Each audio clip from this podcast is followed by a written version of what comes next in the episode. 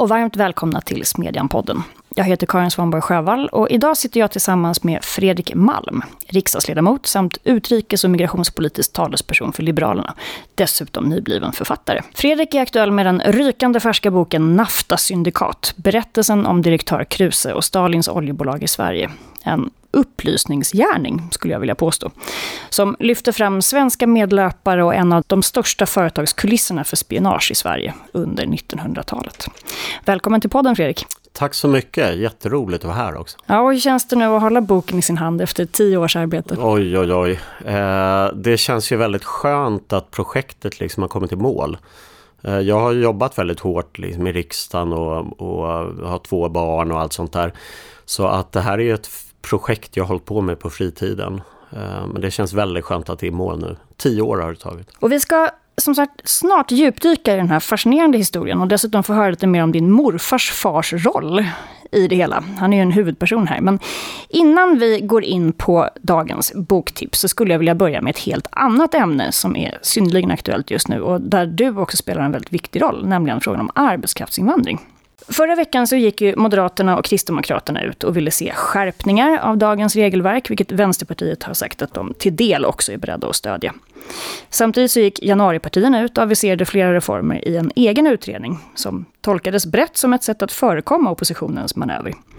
En fråga som har blivit väldigt omdiskuterad gäller så kallade spårbyten, där asylsökande som fått avslag kan få möjlighet att stanna om de lyckas ordna med egen försörjning inom ramen för det regelverk som gäller för arbetskraftsinvandrare.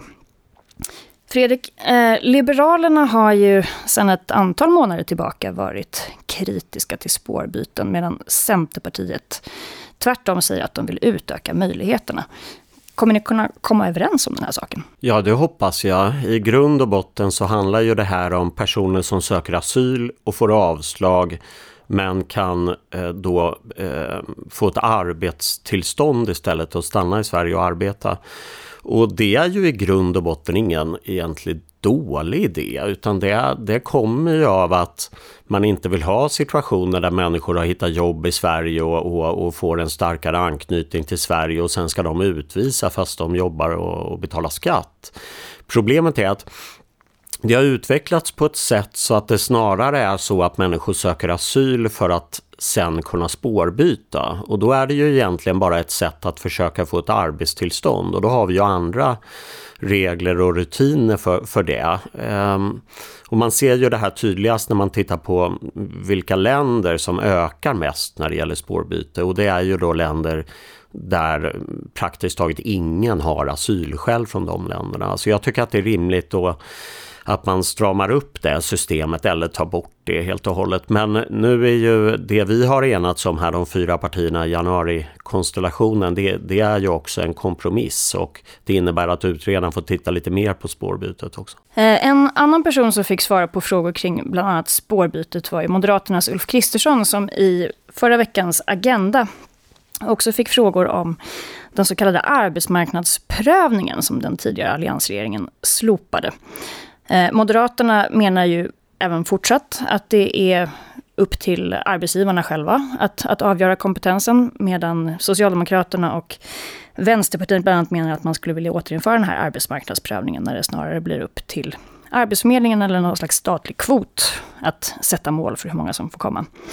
Eh, står ni i Liberalerna kvar vid den gamla allianspositionen eller är även detta ett område som blir föremål för prövning? Nej, vi, vi eh, står eh, bergfast på den Eh, på den positionen att eh, det är arbetsgivaren som bestämmer behovet av kompetens på sin arbetsplats. Eh, och det är ju egentligen ryggraden i det system vi har nu. Så jag håller helt med Ulf Kristersson i detta. Det var väldigt bra att Moderaterna var tydliga här också så att det inte råder några oklarheter. Ehm, Eh, och det finns heller inget stöd bland de fyra januaripartierna, ingen majoritetsuppfattning i alla fall om att återinföra någon arbetsmarknadsprövning. För i januariavtalet så står det att bland annat att kompetensutvisningarna ska upphöra, men det står också att dagens regelverk ska värnas. Är ni liksom överens om tolkningen av punkten att dagens regelverk ska värnas? Jag har sett lite olika uttalanden där men, men från vår sida så innebär ju det att vi ska inte återinföra arbetsmarknadsprövningen. Alltså det, det är ju ryggraden i, i, i själva systemet är ju att det är arbetsgivarna som, som bestämmer om man vill ta in arbetskraft från tredje land. Däremot så måste man ju kunna skruva i systemet och liksom rätta till saker och justera saker. Till exempel att, att sätta stopp för de här kompetensutvisningarna. Eh, eller att eh, på olika sätt eh, kunna se till att, att få bort en del missbruk och exploatering som kan förekomma framförallt då för personer som jobbat väldigt låga löner. Men sådana justeringar måste ju kunna ligga i linje ändå med, med, med januariavtalet tycker jag. Så du tror inte att det finns någon större risk för att det här blir ett område där, där oppositionen fortsätter att avlöva januariavtalet så att säga, utan du känner dig ändå trygg med att det som är den huvudsakliga viljeriktningen kommer att bestå. Ja, så ser jag på det. Det oppositionen kan sikta in sig på det skulle ju dels vara det med arbetsmarknadsprövning då, men det har ju Moderaterna stängt dörren för nu. Eller så skulle det väl vara om de på något sätt vill justera upp de lägsta lönenivåerna. Eh, för det finns det ingenting om i i januaripartiernas eh, utredningsdirektiv. Hur skulle ni se på den frågan? Eh, ja, jag har ju tidigare argumenterat för och vi i Liberalerna har varit öppna för att diskutera den frågan men, men eh, vi, vi har en överenskommelse nu och den står vi fast vid. Det betyder att man ska utreda i grund och botten hur kompetensutvisningarna ska upphöra och eh, att, att komma till rätta med en del fusk som finns i systemet. Det är det som gäller nu. Januariavtalet slöts ju för att hålla, som det heter, flankerna utanför inflytande i politiken. Och medan rätt mycket fokus på goda grunder har riktats mot det ena partiets historia, så finns det ju en annan historia som tenderar att falla i glömska, nämligen Vänsterpartiets. Och nu kommer vi in på din bok, mm. tänkte jag, för att det här är någonting som du har gjort en insats för att råda bok på. Som jag nämnde tidigare så släpptes alltså din bok Nafta syndikat, berättelsen om direktör Kruse och Stalins oljebolag i Sverige den här veckan. Hur kommer det sig att du började nysta i just den här historien? Det är egentligen en ren tillfällighet. Min mamma berättade för mig att min morfar och min morfars far, alltså min mammas pappa och farfar, ehm, Kjell Kruse hette min morfar och min morfars far hette Einar Kruse.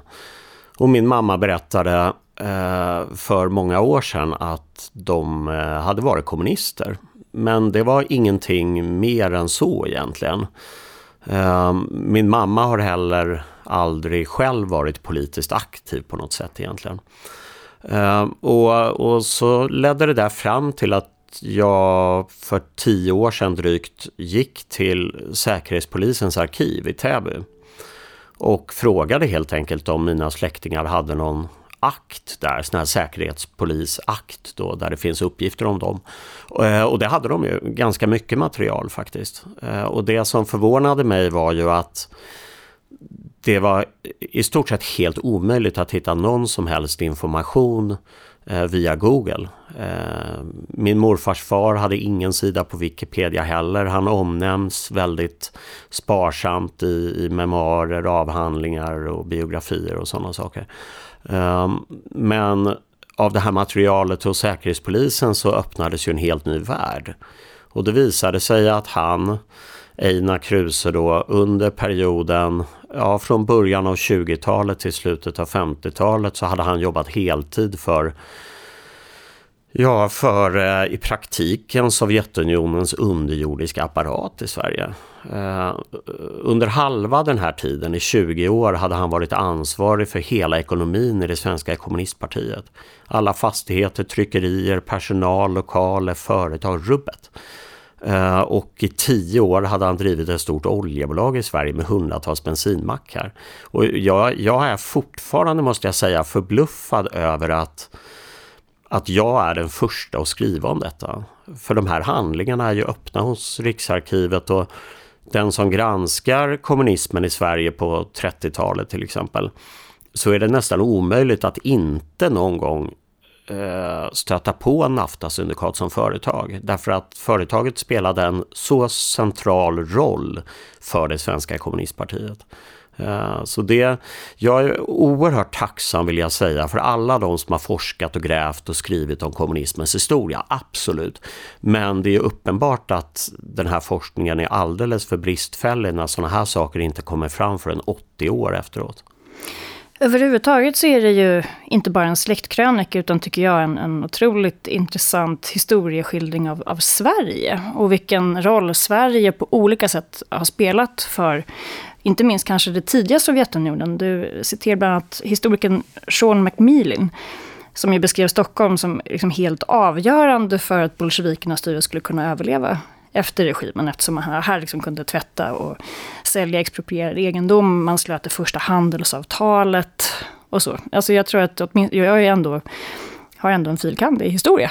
Och mycket av det här har jag inte känt till sedan tidigare. Var du medveten om det? Nej, inte på det här sättet. Det var jag inte. Eh, och det jag eh, jag, jag, vill ju sätta mina släktingar i ett sammanhang. I grund och botten så finns det inget större allmänintresse av min morfar och min morfars far som sådana. Det intressanta är ju när man sätter dem i, i, i, i ett sammanhang av hur svensk kommunism, arbetarrörelse men också våra relationer med Ryssland utvecklade sig. Och till exempel så en sån sak är ju att Eh, för svensk allmänhet är det tämligen välkänt att bröderna Nobel byggde upp oljeindustrin i Ryssland. Och de flesta som eh, är något sånär allmänbildade känner också till att efter oktoberkuppen så tog eh, Lenin och bolsjevikerna kontroll över hela den här industrin. Men vad som är nästan helt okänt är ju att tio år senare så började min morfars far att importera samma olja till Sverige och den här oljan såldes över hela Sverige på olika bensinmackar. Eh, och Sverige spelade en väldigt viktig roll under första världskriget. Dels var vi neutrala och därmed kunde vi handla med alla aktörer i kriget. Eh, men sen efter bolsjevikernas statskupp 1917 så dels blev Sverige instrumentellt som en sorts transitland för Eh, att, att guld och ädelstenar och, och, ikoner och sånt där som bolsjevikerna plundrade från den ryska allmänheten, det kunde skickas via Stockholm och sen ut över världen för att kunna säljas på marknaderna. Och det här var oerhört viktigt för bolsjevikerna för det var på så sätt man fick hårdvaluta och kunde betala löner och köpa vapen och sånt under det här inbördeskriget som, som följde av oktoberkuppen. Och på samma sätt var Sverige oerhört viktigt för bolsjevikerna eller Lenin i och med att det svenska näringslivet slöt det första handelsavtalet med Ryssland efter oktoberkuppen. 1920 var det. Uh, och, och, på det sättet, Sverige har spelat en väldigt viktig roll för att Sovjetunionen skulle kunna klara sig att stå på benen de här första väldigt svåra åren. Och sen blev Stockholm ju också en, eh, beskriver du, en väldigt viktig knutpunkt för den här underjordiska verksamheten som Komintern bedrev i Europa. Det är kanske inte alla som vet vad Komintern är, så du kanske ska börja med att förklara det innan du berättar på vilket sätt Stockholm var Ja, i, i grund och botten så Komintern var den kommunistiska internationalen där kommunistpartier runt om i världen var anslutna till Komintern på samma sätt som det finns en liberala internationalen och socialistinternationalen och sådär. Det som var poängen med Komintern, eller det som gjorde det väldigt speciellt, det var att det var så hårt centralstyrt. Man hade stadgar som sa att de partier som var medlemmar Eh, för dem var besluten i Komintern bindande. Så det svenska kommunistpartiet var ända fram till 1943 i praktiken ett distrikt i en centralorganisation i Moskva. Eh, och, partiet var inte självständigt. Sen upplöste Stalin Komintern under andra världskriget då, men, men fram till 43 var det svenska kommunistpartiet helt kontrollerat av Moskva i stort sett. Och om vi då närmar oss din släkting Einar Kruse, vad hade han för relation till det svenska kommunistpartiet? Han eh, var först medlem i socialdemokratin eh, och när Socialdemokraterna sprack på våren 1917 Eh, Eh, då slog han följe med vänsteroppositionen som bröt sig ur sossarna, det som sen blev Sveriges kommunistiska parti. Så han var med från starten. Sen så jobbade han för partiet på en rad olika sätt. På 1920-talet så jag satt han med i det som hette kontrollkommissionen. Det var de som hade, det var ett litet organ av tunga personer som hade till ansvar att upprätthålla partidisciplin och ja, hantera en del uteslutningar och sådana där saker. Ehm, och sen på 30-talet fungerade han i huvudsak som en sponsor till partiet genom det här aktiebolaget Nafta syndikat. Eh, och från 1937 till 1958 var han ekonomidirektör i partiet och eh, kontrollerade hela ekonomin i stort sett. Ehm, så han var, men han var alltid i stort, i stort sett bakom strålkastarljuset. Han skulle inte synas utåt. Det är därför det är så svårt att hitta information om honom i öppna källor och så. Och vad har du då för skäl att tro att Nafta-syndikat, som ju, jag tror att många i alla fall i den äldre generationen känner nog igen symbolen, det här märket för, för Nafta, de fanns ju verkligen över precis hela landet. Men, men vad finns det för skäl att anta att det här var just en tech-organisation? för Sovjet snarare än ett, liksom, ett vanligt kommersiellt företag. Av det skälet att det finns mängder av eh, bevis för detta eh, och, och, ehm, eh, och, och, och, exempel på detta i Säkerhetspolisens eh, akt över företaget Nafta Syndikat. Eh, intervjuer med en rad anställda på företaget som på olika sätt fått sparken för att de hade påpekat de här sakerna med genomgångar av personallistor, ett antal personer som greps för spionage. Ehm, Kopplingen till det svenska kommunistpartiet som var övertydlig. Eh, det här oljebolaget måste ha varit den, största, den enskilt största arbetsgivaren av kommunistiska aktivister någonsin. Möjligen vid sidan av VPKs eh, riksdagskansli tidigare. Men ehm, eh, och kopplingar mellan det här företaget och Kominterns olika organisationer som hette till exempel Internationella arbetarhjälp kroppen och så vidare. Så det, det, det finns eh, en rad olika trådar och man kan säkert granska det här ytterligare och, och gå vidare och forska ännu mer kring det här. Då tror jag bara att man kommer hitta ännu mer sådana här kopplingar. För det, fanns ju, det finns en del ganska pikanta detaljer i boken, både kring eh, vilken personalpolitik man bedrev, men också att det var ganska mycket ryska anställda som inte verkade vara så där väldigt haj på det här med oljeförsäljning. Ja. Men desto det... mer intresserade av svenska kartor. Just det, precis. Det finns eh, flera olika exempel på de här ryska eh, medarbetarna på företaget. Nafta Syndikat var alltså ett oljeföretag som drev bensinförsäljning i Sverige. Eh, det, det, det, är det företag som sedan blev Gulf i Sverige efter att det hade blivit sålt. Så Gulf tog över en rad olika bensinmackar som Nafta Syndikat hade. Och företaget hade ju flera olika syften. Det, det, första syftet var förstås att sälja bensin. Därför att Sovjetunionen var oerhört beroende av sin oljeförsäljning.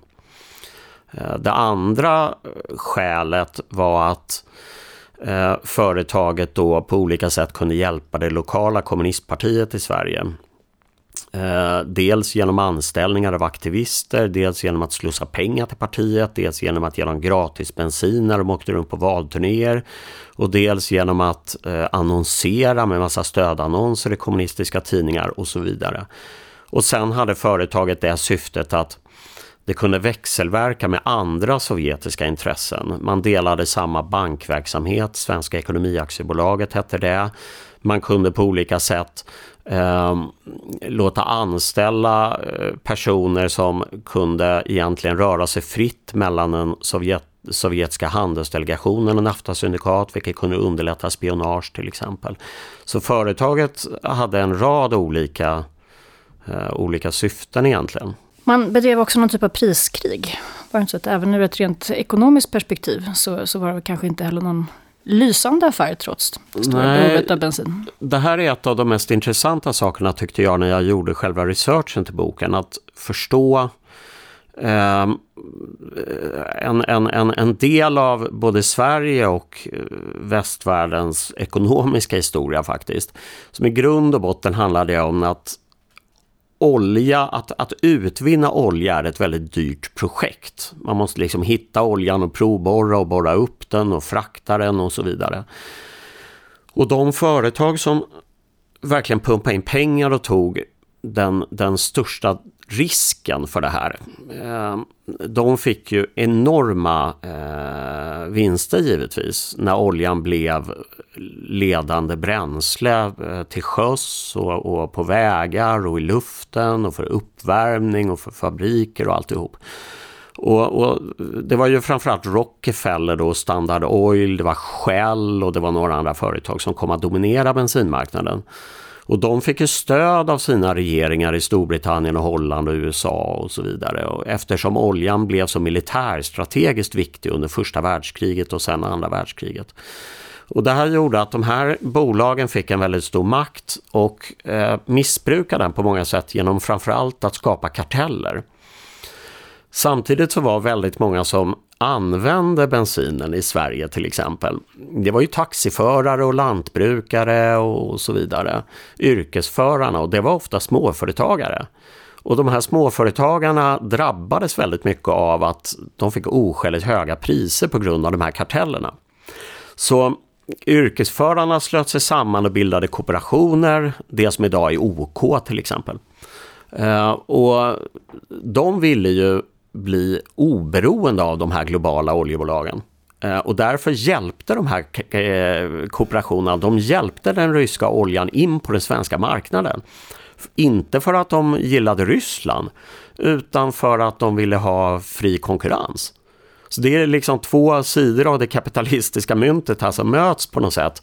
Där de stora globala företagen struntar i den fria konkurrensen. Medan de här kooperationerna som man ofta i svensk historia kanske tror är ganska vänstervridna. De ville, de, det var småföretagare som ville ha fri konkurrens.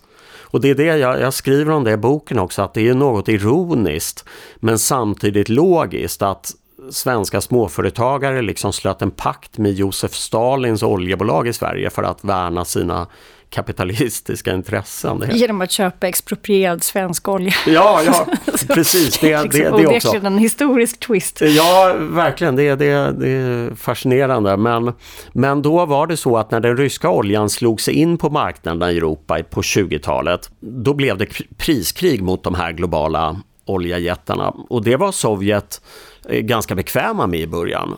För att man ville slå sig in på de här marknaderna för man såg också ett ideologiskt, eh, man hade ett ideologiskt intresse av att konkurrera med de amerikanska och brittiska oljebolagen. Eh, av, av kommunistiska skäl helt enkelt, att försvaga deras inflytande. Så man dumpade priserna hejdlöst för att slå sig in på marknaderna och då lyckades man göra det. Men sen efter några år, då hade man ju inte alls samma intresse för priskrig. För då insåg man ju att det bara minskade vinstmarginalerna. Så då helt plötsligt gick Sovjetunionen och NAFTA-syndikato i Sverige eh, avbröt priskriget och sen så anslöt man sig istället till den här amerikanska brittiska kartellen. 1932 skedde det. Um, men till syvende och sist så visade det sig ändå att det här bolaget var ju värt en hel del pengar. För att till slut så tröttnade man på att hålla NAFTA-syndikat under armarna från Sovjets tid. Och då spelade din släkting en ganska instrumentell roll i, i försäljningen. Som ja. sen fick andra intressanta konsekvenser. Ja, precis. Det var, jag har inte riktigt lyckats röna klarhet i varför eh, Sovjetunionen Eh, bestämde sig för att sälja NAFTA-syndikat. Och jag radar upp en rad olika teorier som förmodligen alla har lite bäring. Ehm, dels ökade Sovjetunionens, eh, alltså den inhemska efterfrågan på oljeprodukter ökade i Sovjetunionen i och med industrialisering och, och sådär. Så att det, det kunde minska volymerna som alltså var tillgängliga för att exportera helt enkelt. Men det kan också ha varit så att bolaget, eh, de röda siffrorna i boksluten i dubbel bemärkelse, eh, bidrog till att man inte ville ha kvar företaget. Eh, men det fanns också ett allt växande intresse från den svenska polisens sida Svenska polisen gjorde aldrig någon razzia mot NAFTA-syndikat, vilket också förvånar mig. Men mot slutet, eh, 1936 på våren, gjorde man en rad förhör med gamla NAFTA-anställda och sådär. Eh, och det är möjligt att polisens ökande intresse också eh, påverkade eh, Sovjetunionen att sälja NAFTA-syndikat. Och min morfars far Einar Kruse då, han han grundade ju företaget, det var han som var företagets ekonomidirektör. Han var den svenska ledande personen i företaget från start till mål. Och när man sålde företaget så är ju, det finns ju då en rad, eh, så att säga, eh, mycket som tyder på att en del av pengarna från försäljningen tog Einar Kruse med sig när han gick raka vägen från NAFTA-syndikat till Sveriges kommunistiska parti.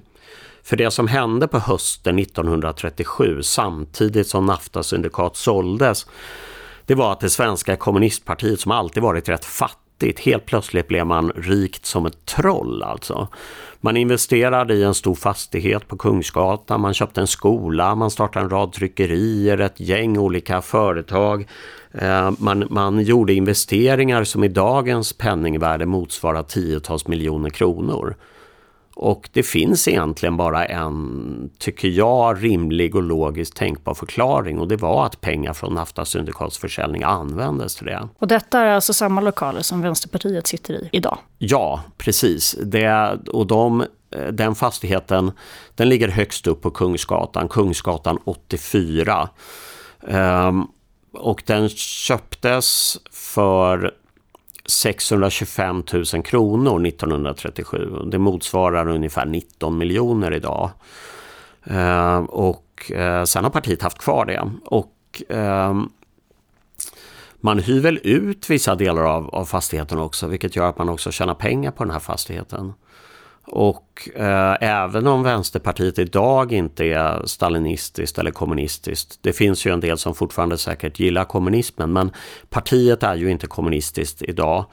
Eh, men man nöter samma trappor, man fikar i samma rum så att säga. Alltså man på något sätt förvaltar partiet ändå det här arvet vidare tycker jag. Om jag backar tillbaka lite sak, för jag slog mig att jag glömde att fråga dig om en annan aspekt som inte bara har att göra med den svenska kommunistiska rörelsen utan, utan också om det socialdemokratiska arvet eller förhållandet till till Sovjet. Alltså, du beskriver ju ganska tydligt ett antal exempel på svensk eftergiftspolitik, får man säga. Och du nämner också namn, alltså Branting, Ernst Wigfors, personer som, som ju på olika sätt förhöll sig ganska undfallande av lite olika skäl till, till kommunisterna. Har du bara lust att berätta något kort om det innan vi avslutar? Ja, i grund och botten så har Socialdemokraterna alltid hållit eh, hållit sin, eh, eh, så att säga, fronten eller flanken. Eh, de har alltid hållit kommunisterna stången i partiet och i svensk inrikespolitik.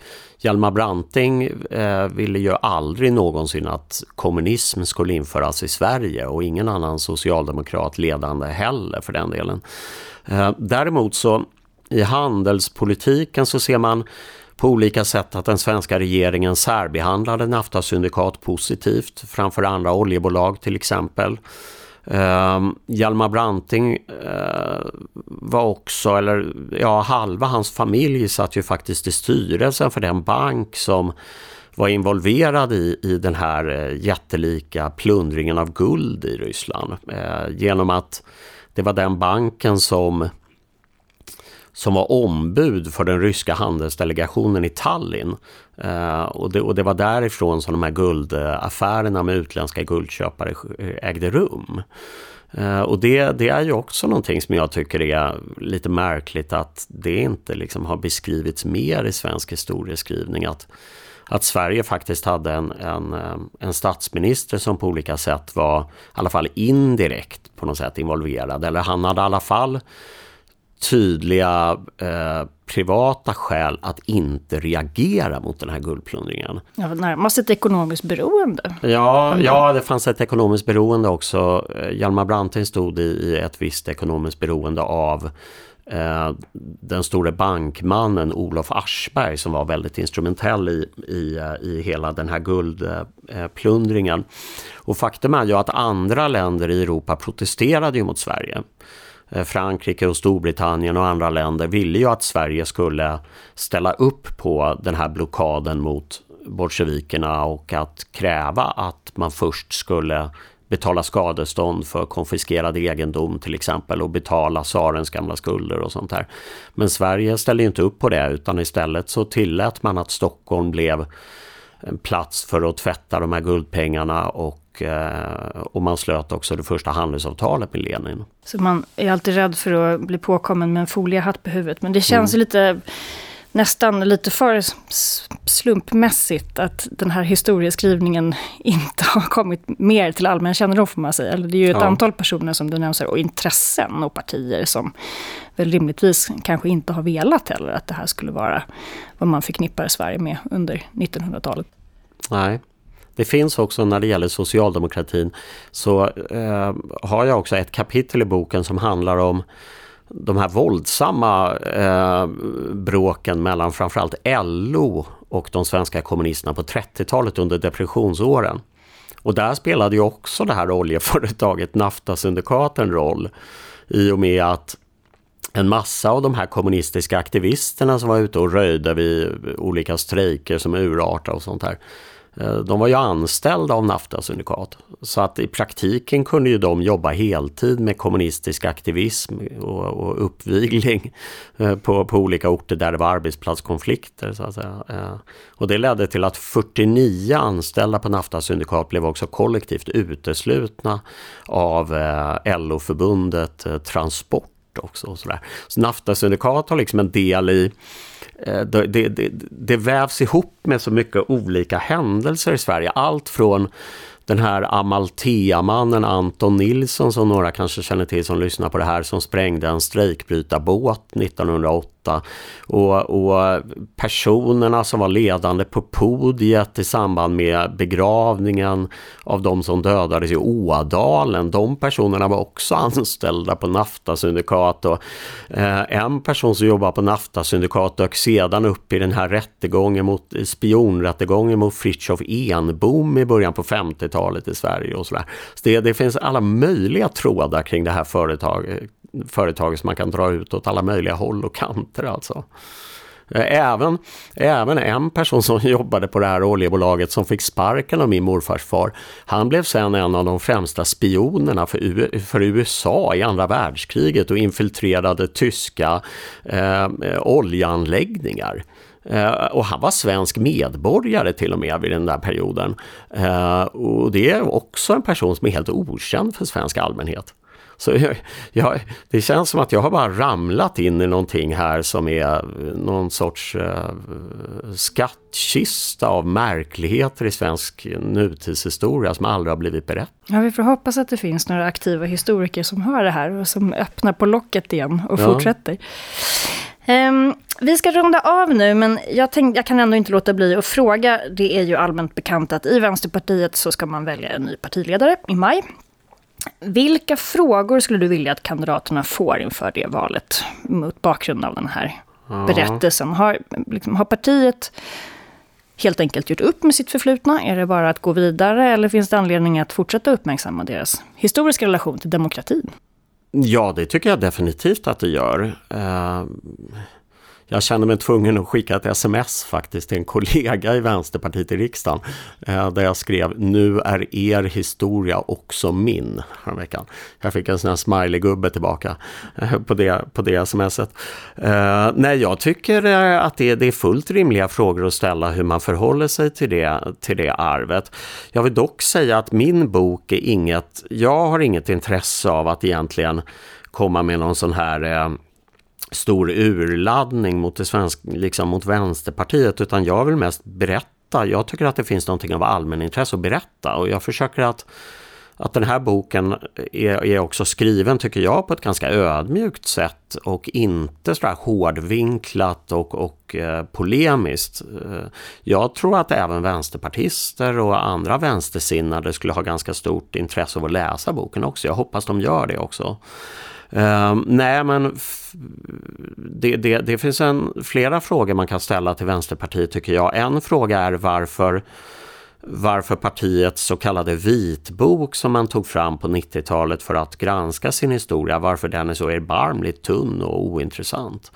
Uh, man, man har inte, tycker jag, på ett eh, djuplodande och, och liksom ödmjukt och uppriktigt sätt faktiskt gjort upp med sin historia. Tvärtom var det ju så att den här vitboken fick någon sorts motreaktion i partiet där man tog fram en massa böcker och olika partiaktivister i slutet på 90-talet som snarare handlade om att försöka urskuldra partiets historia och, och, och, och, och så att säga eh, hävda att man inte hade eh, gjort så mycket fel. Varmt tack för att du kom hit Fredrik Malm och varmt tack till er som lyssnar.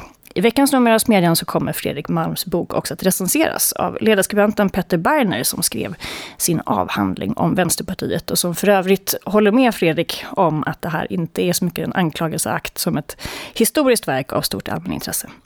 Varmt tack för oss.